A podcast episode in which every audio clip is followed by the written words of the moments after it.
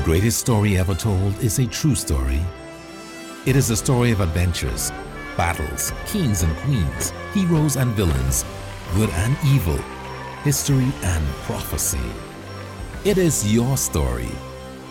Come join the adventure of the Bible story. Chapter 164 Cupbearer becomes governor.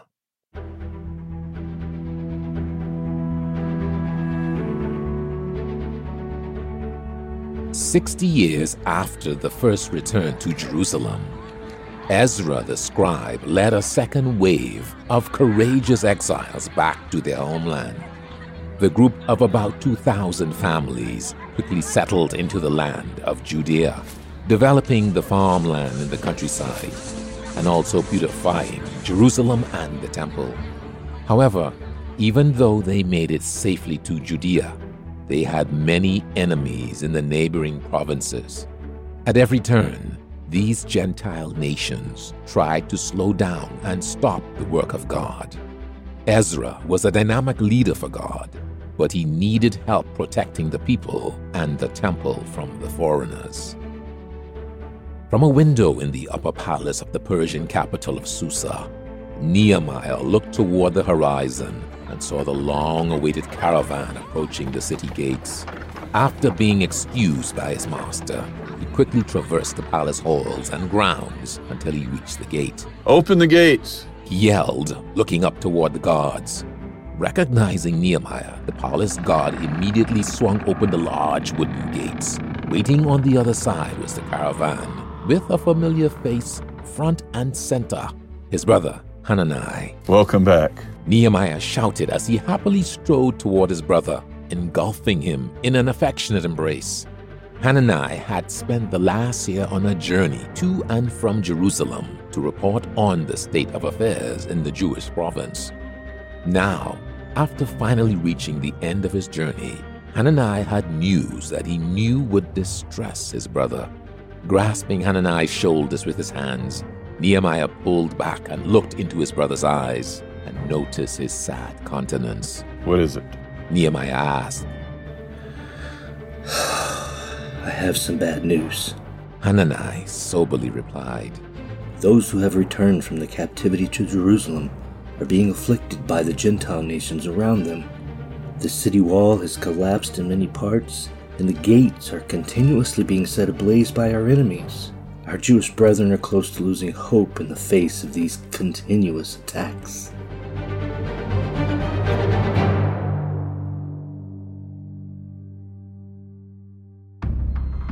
Nehemiah was stunned by the news. He had been very inspired and hopeful about the Jews' mission in their capital city. In many ways, his heart was in Jerusalem. To hear that they were being attacked and defeated cut him to his core. His mind raced as he imagined the city on fire and the people crying out in hopelessness.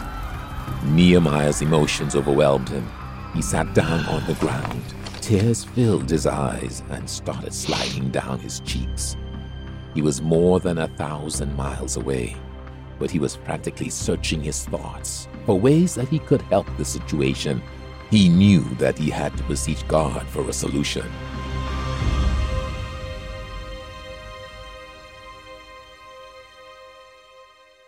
After seeing his brother off, Nehemiah returned to his room in the royal palace.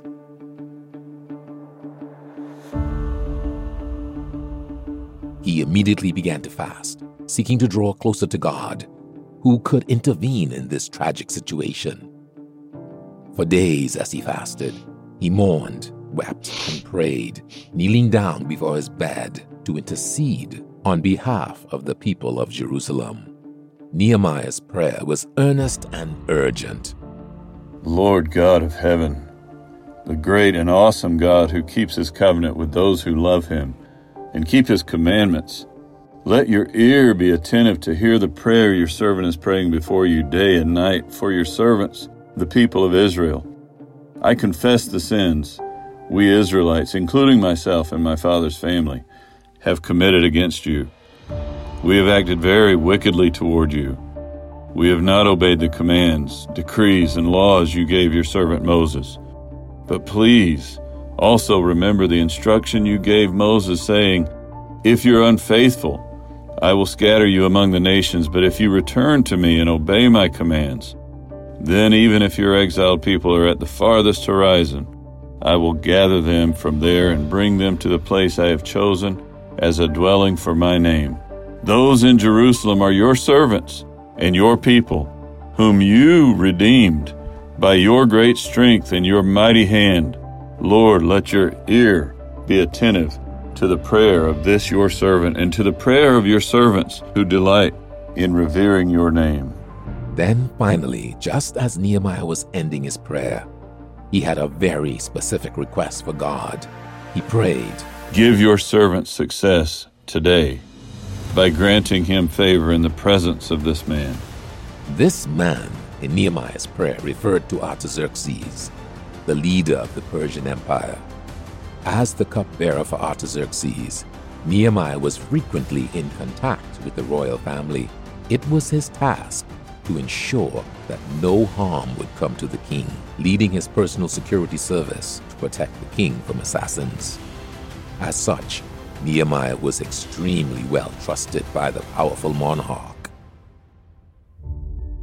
One day, after praying the faith filled prayer on behalf of the suffering Jerusalemites, Nehemiah appeared before the king and his wife to confirm that Artaxerxes' wine had not been poisoned and was safe for drinking. However, as Nehemiah approached the throne, his cup in hand, the king noticed something different about his trustworthy servant.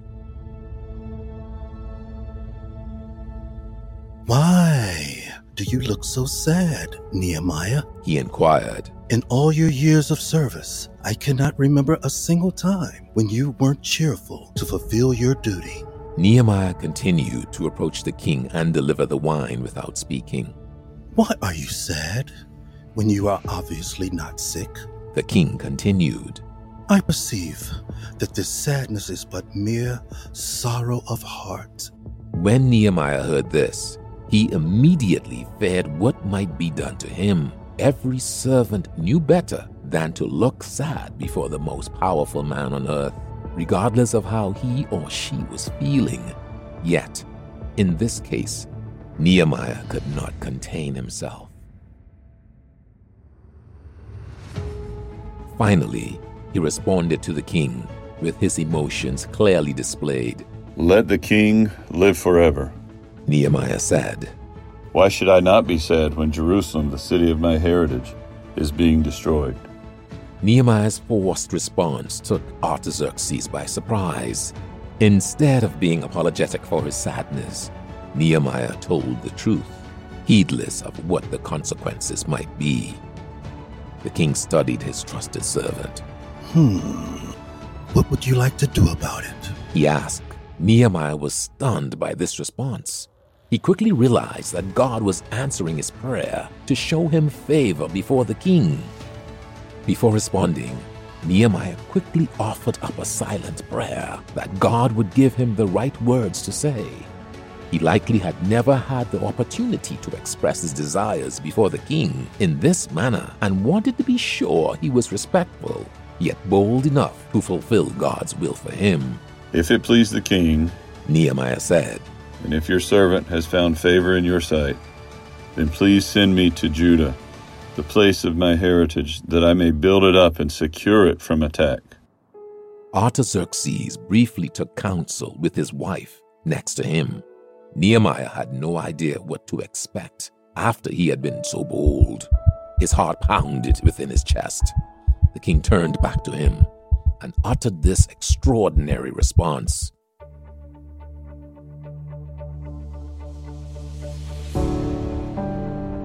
How long will your journey be? And when will you return? It was clearly a miracle, an answered prayer from God. Nehemiah's request to leave his duties at the palace of Shushan was very bold. Only the most trustworthy of individuals could fulfill the role of cupbearer for the king. As king of the Persian Empire, Artaxerxes and those before him witnessed frequent attempts to take their lives. A cupbearer had to be trusted to never fall victim to bribery from the king's enemies, and as such was only installed in office when his loyalty was beyond dispute. Nehemiah had proven himself completely loyal to Artaxerxes. By the king granting Nehemiah's leave, Artaxerxes would lose one of his most trusted subjects and would have to replace him with another, which could possibly put his own life in danger. This was a weighty decision for the king, yet he granted Nehemiah's request and allowed him to go. After considering the time it would take to set the right course for Judah, Nehemiah responded, If it please the king, I would like to go for a period of twelve years. With hardly a moment of hesitation, the king responded, Agreed. Is there anything else you need? Nehemiah couldn't believe that the king was offering to give him even more. Nevertheless, he thought quickly and practically of what he would need to accomplish his task. Yes.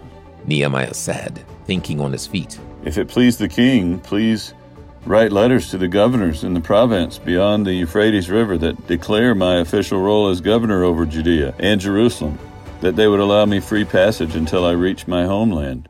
Also, please write a letter to Asaph, the keeper of your forest in Lebanon, that he would grant me access to all the timber I need to build up the gates of the city, the citadel, and the house that I will build as my residence. Artaxerxes looked toward his royal scribe and commanded him, See to it that Nehemiah has what he requests. Looking back to Nehemiah, Artaxerxes said, You will have all the protection that you need to reach Jerusalem. Above that which you have asked, I will send with you an armed escort made up of my finest horsemen from the army. Nehemiah thanked the king for his favor and removed himself from the royal court. Nehemiah was filled with gratitude to God, as well as excitement as he withdrew to his quarters to prepare for his journey to Jerusalem. In his memoirs, he would later credit God for all the favor that Artaxerxes had shown him that day in the Persian capital.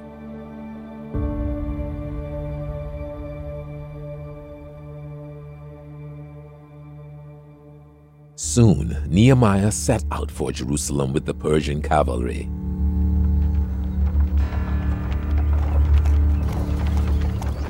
The company was able to travel fast, making use of the well established Persian road system. During the journey from the Persian Gulf to Syria, down through Lebanon, and into the northern parts of Judea, Nehemiah thought about how he could most effectively build up Jerusalem's defenses Hanani had told him of how Gentile governors of the provinces surrounding Judea had infiltrated Jerusalem with spies and thought to completely overrun the Jews. These same governors received the letters from King Artaxerxes to grant Nehemiah passage through their territories. When they realized that Nehemiah was to become the civil ruler of the Jews, they were angry that their plans for dominating Jerusalem might be thwarted Shortly before Nehemiah arrived at Jerusalem, he thanked the Persian soldiers for their escort and dismissed them, continuing on to the city with only some of his Jewish companions. Nehemiah didn't want to give away the reason he had come to the city too soon, especially before he had surveyed the work that had to be done. For three days, Nehemiah didn't tell any of the people of Jerusalem why he was there. Instead, he tried to blend in with the inhabitants of the city.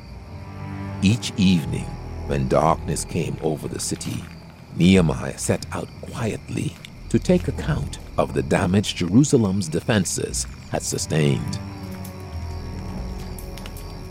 Hanani was right. Nehemiah thought as he saw the valley gate smoldering from fire, the latest gate to be attacked by the Gentile nations. Indeed, the city wall and the gates had been destroyed over the past months in a series of terrorist attacks designed to weaken the city before a full frontal assault.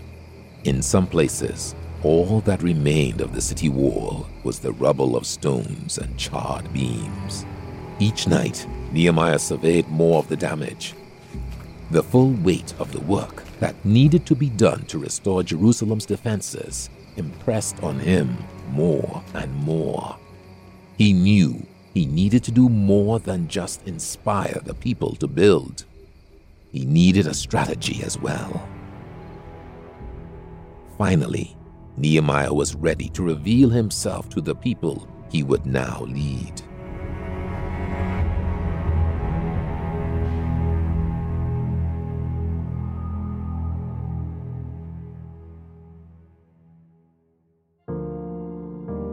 On the fourth day after he arrived in Jerusalem, Nehemiah called the rulers, priests, Levites, and nobles to the center of the city. With the leaders assembled, Nehemiah rose to speak. You see the great distress that we are now in. Jerusalem, the holy city of our fathers, lies in ruins, its gates burned with fire. It's time that we come together and build up the wall of Jerusalem so we're no longer ridiculed and despised by those around us. The leaders before him stirred with unease, while none of them enjoyed seeing their city picked apart by the Gentile nations. The amount of work to do was simply overwhelming. Many of them had lost the will to build and fight. Nehemiah saw that he needed to do more to inspire the people I am Nehemiah, the son of Hachaliah, former cupbearer to King Artaxerxes, and your new governor by virtue of the king's command. He continued, While the Persian king has allowed me to come to Jerusalem and become your ruler, it is our great God who is in charge of this endeavor. The crowd listened intently as Nehemiah recounted the last few months. He told them of his brother's report to him in the palace in Shushan he told them of his fasting and prayers to God to grant him favor in the sight of the king. Then he recounted his appearance before King Artaxerxes and the king's dramatic response to free him from his duties at the palace and allow him to return to Judea to help them. He then held up before them the letter from King Artaxerxes that granted them unrestricted access to the king's forest for building materials for the wall. With each new revelation of God's intervention, the people became more and more excited and convinced that Nehemiah was sent by God to restore Jerusalem to safety. At the conclusion of Nehemiah's speech, one of the elders sitting before him rose to his feet and looking back toward the people, God is behind Nehemiah and this building effort. He declared, Let us rise up and build the wall. With that, the people cheered together. Let us build, let us build. This represented the first flicker of hope these Jews had experienced in years. Most quickly rose to their feet and came forward to meet their new governor, introducing themselves and their families. However, a few in the group weren't overjoyed by the change in events. As the crowd drew closer to Nehemiah, some slunk away from the gathering. Hopping upon their horses, they rode off in different directions with the news that a man had come to look after the welfare of the Jews. These were informants for the Gentile nations surrounding the Jews. One rider went east, down toward the Dead Sea and across the Jordan River, there he told Tobiah, the governor of Ammon, the news of Nehemiah's arrival. Another rider went south through the Negev desert and alerted his master Geshem, the governor of Arabia. The final rider went north through the hills of the land of Benjamin to Samaria, where he reported to his governor Sanballat all that Nehemiah had said. Before long, Nehemiah received a dispatch from the three surrounding governors intending to intimidate him. The letter mocked Nehemiah and the idea that they could build a wall. They claimed that Nehemiah was going against King Artaxerxes. Nehemiah was unfazed by their attempt to discourage him. He sent a response The God of heaven will help us succeed. We, his servants, will start rebuilding this wall, but you have no share, legal right, nor historic claim in Jerusalem. Nehemiah knew he hadn't heard the last of the Gentile leaders, but he understood that God would provide the victory against them if he stepped out and got to work building the wall. His plan was to build it as fast as possible, all the while being ready for the enemy attack.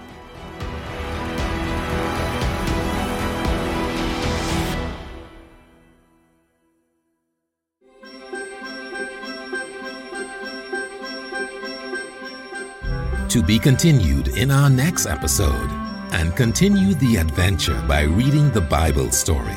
Find it under the Resources tab at pcg.church.